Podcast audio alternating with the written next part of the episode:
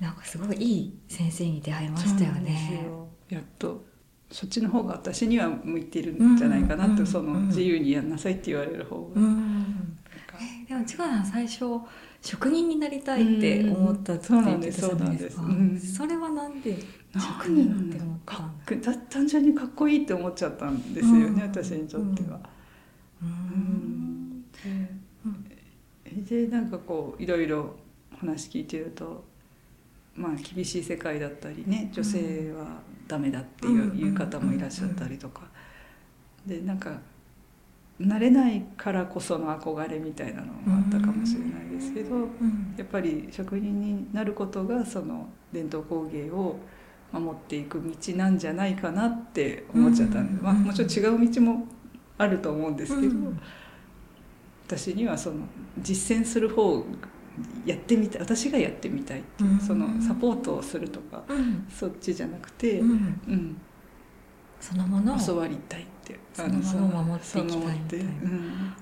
でも伝統工芸の思いってなんかどこから湧いてくるんですか？それが分かんないんですよね自分でも、でもなんか昔から例えば中学の部活を決める時に何になりたいかって言ったら弓道本当は弓道部に入りたかったんですよ、そういうなんか和和の方にこう惹かれてた感じはありますね。だからすごくその不思議に思ってたのが例えばまあまあいろんな事情があるしその人にとっては魅力なんだししょうがないんだろうけど例えばその日本じゃないものを熱心に紹介してる日本人の方っているじゃないですか、うんうんうん、そのそういう方を見るとえなんで日本のことをあまり知ろうともしないで、うん、その外国のことを広めることをしようとされてるんだろうってすごくなんか違和感を感じたんですね。うん、まずそう自分の国のことを知ってからそっちをやるやったらいいんじゃない？って思って、うん、だからうんそうなんですよね。日本が好きとかそういう感覚そうですね。せっかくいいもの持ってるんだから、うん、なんでそれを守っていこうとしないんだろうって。うん、なんか例えば先生から聞いた話なんですけど、中国産の漆と日本産の漆ってやっぱりあの質が違って、うん、まあ、どうしても、まあ、ざっくり言うとゴミが中国産の方が多かったりとか、あの質が、まあ、悪いんです。悪いっていうか日本のあれに向かないっていうだけなんだと思うんですけど、あの例えば漆のを描くっていうじゃないですか木木に傷をつけて、はいはい、それの方法も違うんですよね国によって。日本のは殺し書きって言って、はい、えー、他の外国のは養生書きっていうって言ってなんか殺し書きっていうとすごくなんか怖いイメージなんですけど、あの日本のは本当にその一本の木に致命的な傷を負わせて、うん。はい、あの1回で出し切るっていうやり方をして、でそのでそれ以外の国では大体があのちょっとずつ出していくっていう感じ、うん、あのかすり傷程度を負わせて樹液を出さ出してそのこう尻すぼみになって取れなくなるようなイメージですよね。で取っていくっていう方法をとっててでそれそれぞれ例えば致命傷の傷を負わせたら絶対治さなきゃって言って、すごい濃濃度っていうか濃度のその、修復しようとする樹液を出すんですね。でかすり傷だとまあまあまあまあっていう、うん、そう、はい、感じの、なのでそのやっぱ強いんですよ日本の方が。はいはい、で私も今までで全然漆にかぶれない体質だって思ってたんですけど、うんうん、京都の先生はあの国産の漆を使われる方なので、全然違います、びっくりするぐらい最初かぶれました、え私がかぶれてるって思って。そうなんだ。強いって思ってこれはやばいぞっていうちゃんとゴム手袋しようって なりましたすごい漆って強いですよね。うんですよ。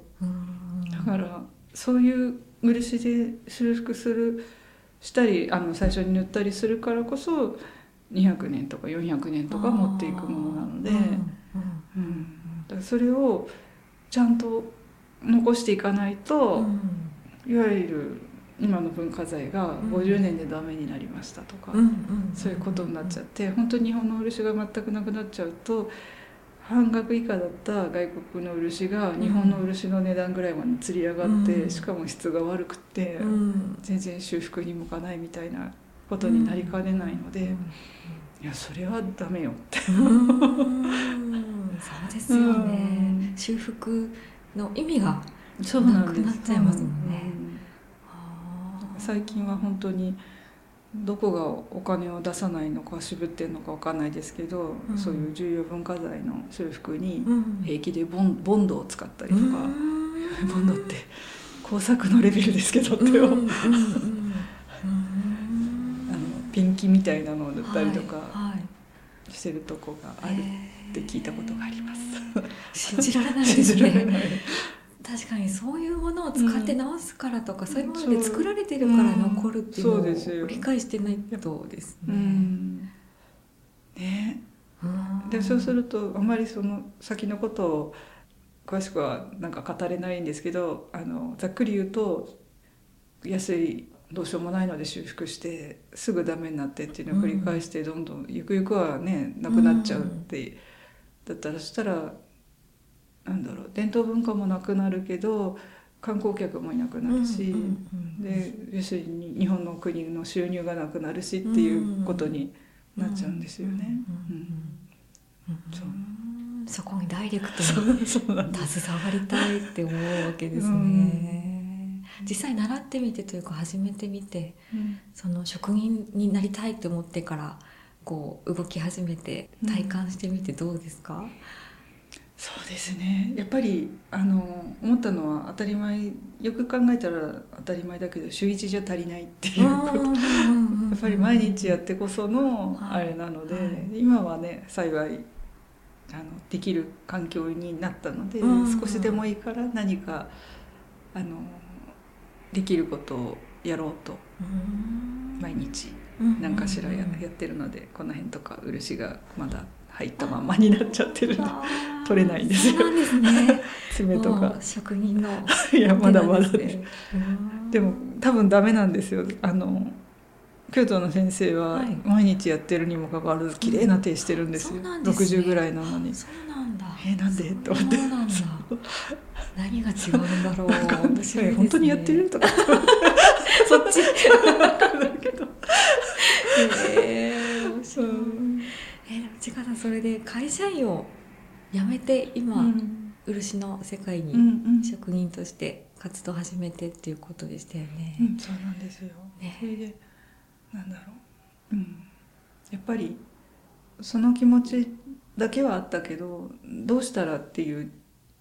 知識も知恵も知り合いもいなかったので、うん、なんか大体そういう方って若い頃から目指していられるかちゃんと美術大学で行って漆を勉強されてるとか、うん、京都とか石川とか奈良とかそういう恵まれた環境が周りにある人だったりとか、うん、多いなって思ってたんですね。でも私は普通にそういう技術的なことを学ぶ学校にも行ったわけでもないし OL になってその周りの友達にもそのねクリエイターさんになった人っていうのはいなかったので、うんうん、どどうしたらいいんだろうっていう感じだったんですね。そしたら、うんと、まだ OL をやってた頃に立ち寄ったビルの一角にギャラリーがあって、で私はその建物の別の場所に行きたかったんですね別の階の。ででもなんかその建物があまりにもインパクトが強すぎて、あのえってちょっとどっからどういったらそこに行けるのかっていうようななんか思わせるすごいとにかく古い建物だったんですよ。そしたらその1階のギャラリーの方が案内しますよって言ってくれてあの連れてってくれてこう話してたら「何か作ってる方なの?」って聞かれて「いやいや全然違くて OL やってるけどあでも漆はやってます」って言って。であのこんなん作ってますって見せたら、そしたらその方が「今度これ持ってきて」って言われて、で持ってったんですよ、はい、後日真に受けて「持ってきました」って言ったら「はい、へえ」っつって、うん、今度出してみない?」って言われて、えー、すごい。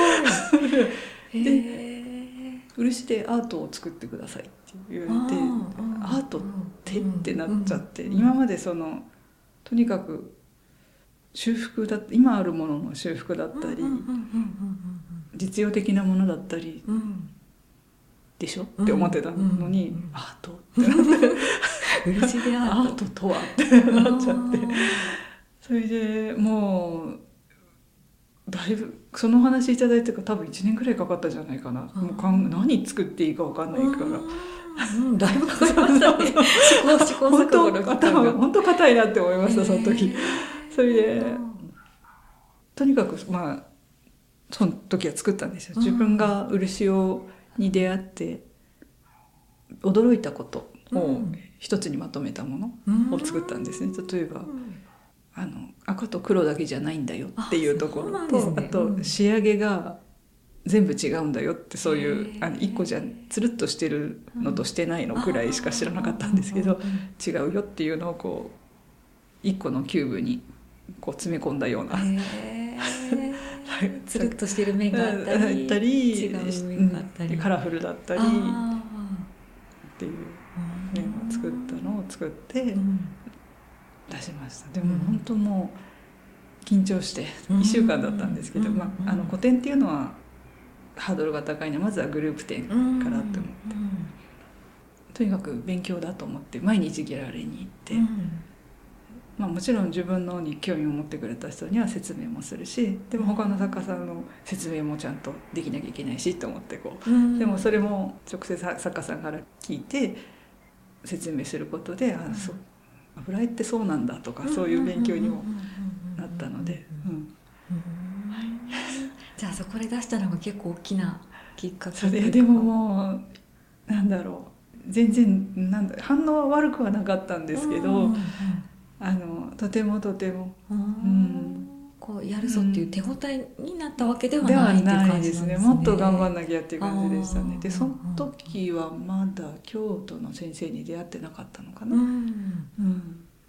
それでとにかくもっと、うん、できない。なんでできないんだろうってなってもなんか難しいんですよね。うん、こうしたらできるよっていう例えばなんか